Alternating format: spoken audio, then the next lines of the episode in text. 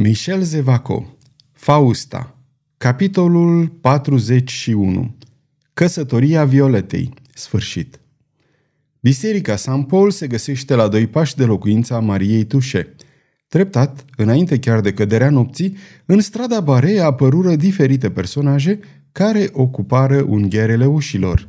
Astfel că, la o oră după plecarea mesagerei, dacă lui Charlie ar fi trecut prin gând să iasă din casă, n-ar fi putut face zece pași fie la dreapta, fie la stânga, fără să se lovească de aceste statui nemișcate. Când veni noaptea, se produse o mișcare ciudată în jurul bisericii San Paul. Mai multe cete, compuse fiecare din 10 sau 12 oameni, luară poziție în fața fiecarei uși a bisericii. În strada Saint-Antoine se opri o caleașcă grea. În timp ce Fausta lua aceste măsuri, Charles și Violeta, așezați unul lângă celălalt, continuau să trăiască acel frumos vis de dragoste, început de curând. În sfârșit, sună ora 11.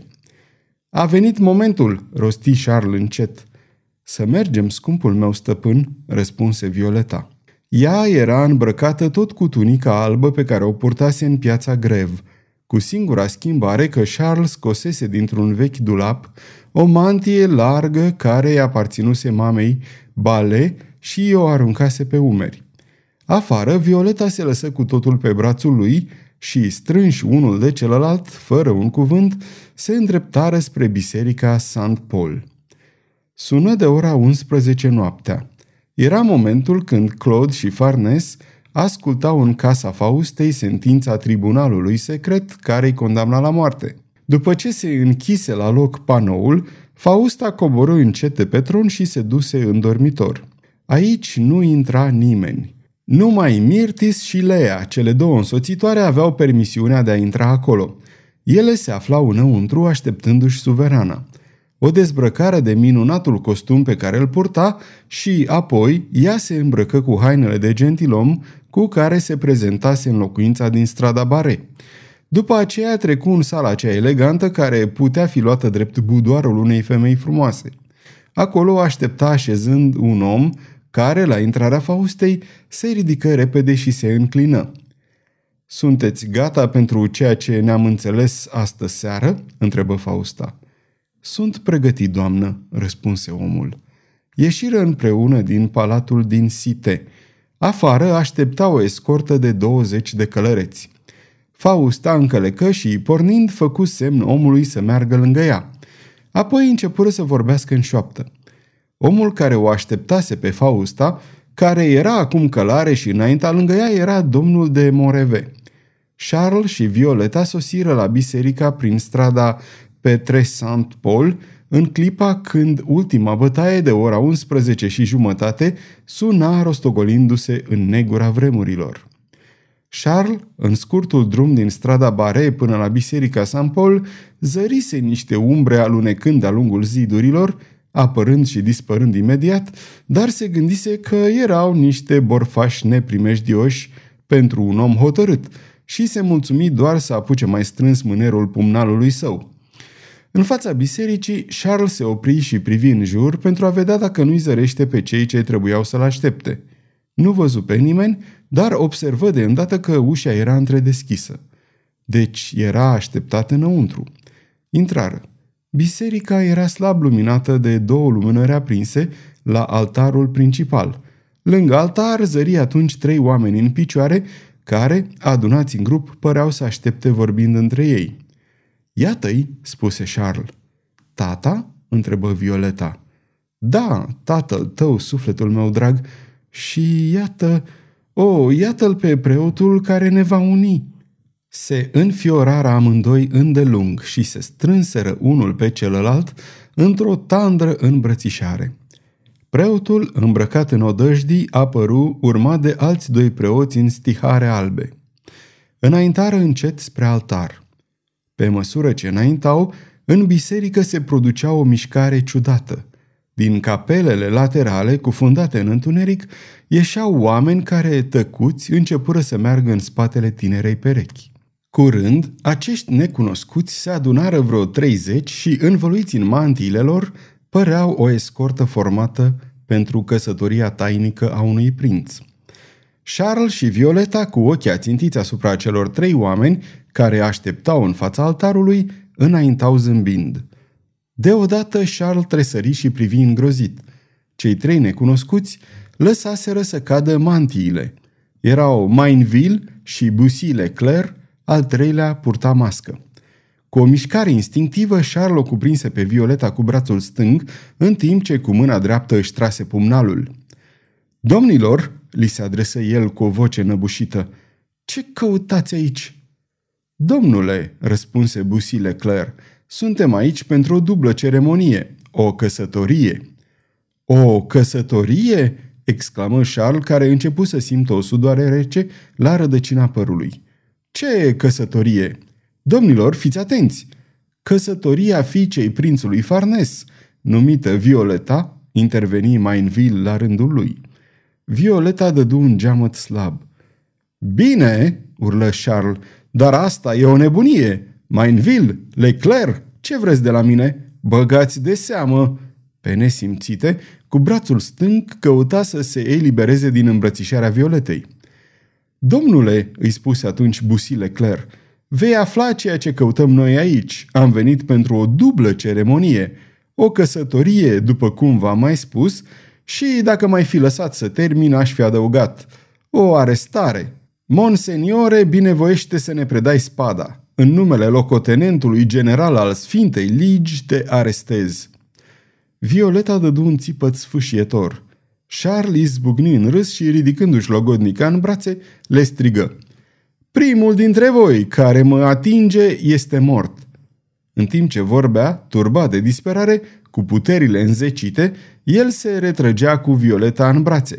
Se părea că privirea lui încremenise cu adevărat pe cei trei, fiindcă nu mai făceau nicio mișcare. Monseniore, spuse atunci Mainville, orice rezistență e zadarnică, întoarce-te și privește. Charles, cu o mișcare instinctivă și furioasă, întoarse capul. Un blestem îngrozitor îi țâșni din gâdlej. În fața lui, la stânga, la dreapta, se înșira un larg semicerc de spade trase. Simultan, cele două brațe ale acestui clește se puseră în mișcare și Charles se găsi închis într-un cerc. Violeta, în brațele sale, îi cuprinse cu o mișcare rapidă capul între cele două mâini ale ei și, sărutându-l pe gură, îi șopti. Să murim împreună, scumpul meu stăpân. În clipa aceea, Violeta se lăsă să alunece din brațele lui pe lespezile bisericii și apucă pumnalul logodnicului său. Charles, îmbărbătat de puternica senzație a sărutului acela de iubire și de moarte, aruncă în jur o ultimă privire, care îi arătă că biserica era plină de umbre. Mainville, Bussy Leclerc și necunoscutul mascat la picioarele altarului, iar pe trepte preotul care începuse să oficieze. În jurul lui și al Violetei, cercul de oțel se strângea. Atunci își trase spada și ochii scânteitori de pasiune se pironiră în cei ai Violetei în timp ce îi șoptea. Să murim împreună, suflet drag. Apoi, avântându-se, se aruncă drept înainte, ținând-o încă de mână pe Violeta, cu nădejdea smintită de a sparge cercul de oțel și să fugă, să fugă. Deodată zece brațe se abătură asupra lui și alte zece asupra Violetei. Charles începu să învârtească spada, dând lovituri înfricoșătoare. Așteaptă-mă, suflet drag! Sunt al tău!" urlă el. Spada se frânse și el continua să lovească cu frântura ce-i rămăsese. În jurul lui țâșnea sângele, cădeau oamenii. Îi fu smulsă și ultima ce zvârtă de spadă. Mai departe auzi strigătul Violetei ca o chemare în ajutor și apoi se prăbuși în genunchi. Zece, 15 oameni se năpustiră asupra lui și se simți legat, ridicat, dus în afara bisericii și aruncat într-o caleașcă care porni numai decât. După mai puțin de trei minute, caleașca trecu peste un pod mobil, apoi pe sub o boltă și se opri. Ducele de Angulem se afla la Bastilia. În biserica St. Paul se desfășura în acel moment o scenă cumplită. Într-adevăr, Violeta, smulsă din brațele lui Charles, fusese târâtă până la piciorul altarului. Acolo, după cum am mai spus, se aflau trei oameni. Doi dintre ei ne sunt cunoscuți. Erau Mainville și Bussy Leclerc. Al treilea s-a demascat numai în momentul când tânăra fată ajunsese lângă el, pe jumătate moartă de disperare și de-abia ținându-se pe picioare. Acela era Moreve. Violeta aruncă în jur niște priviri rătăcite.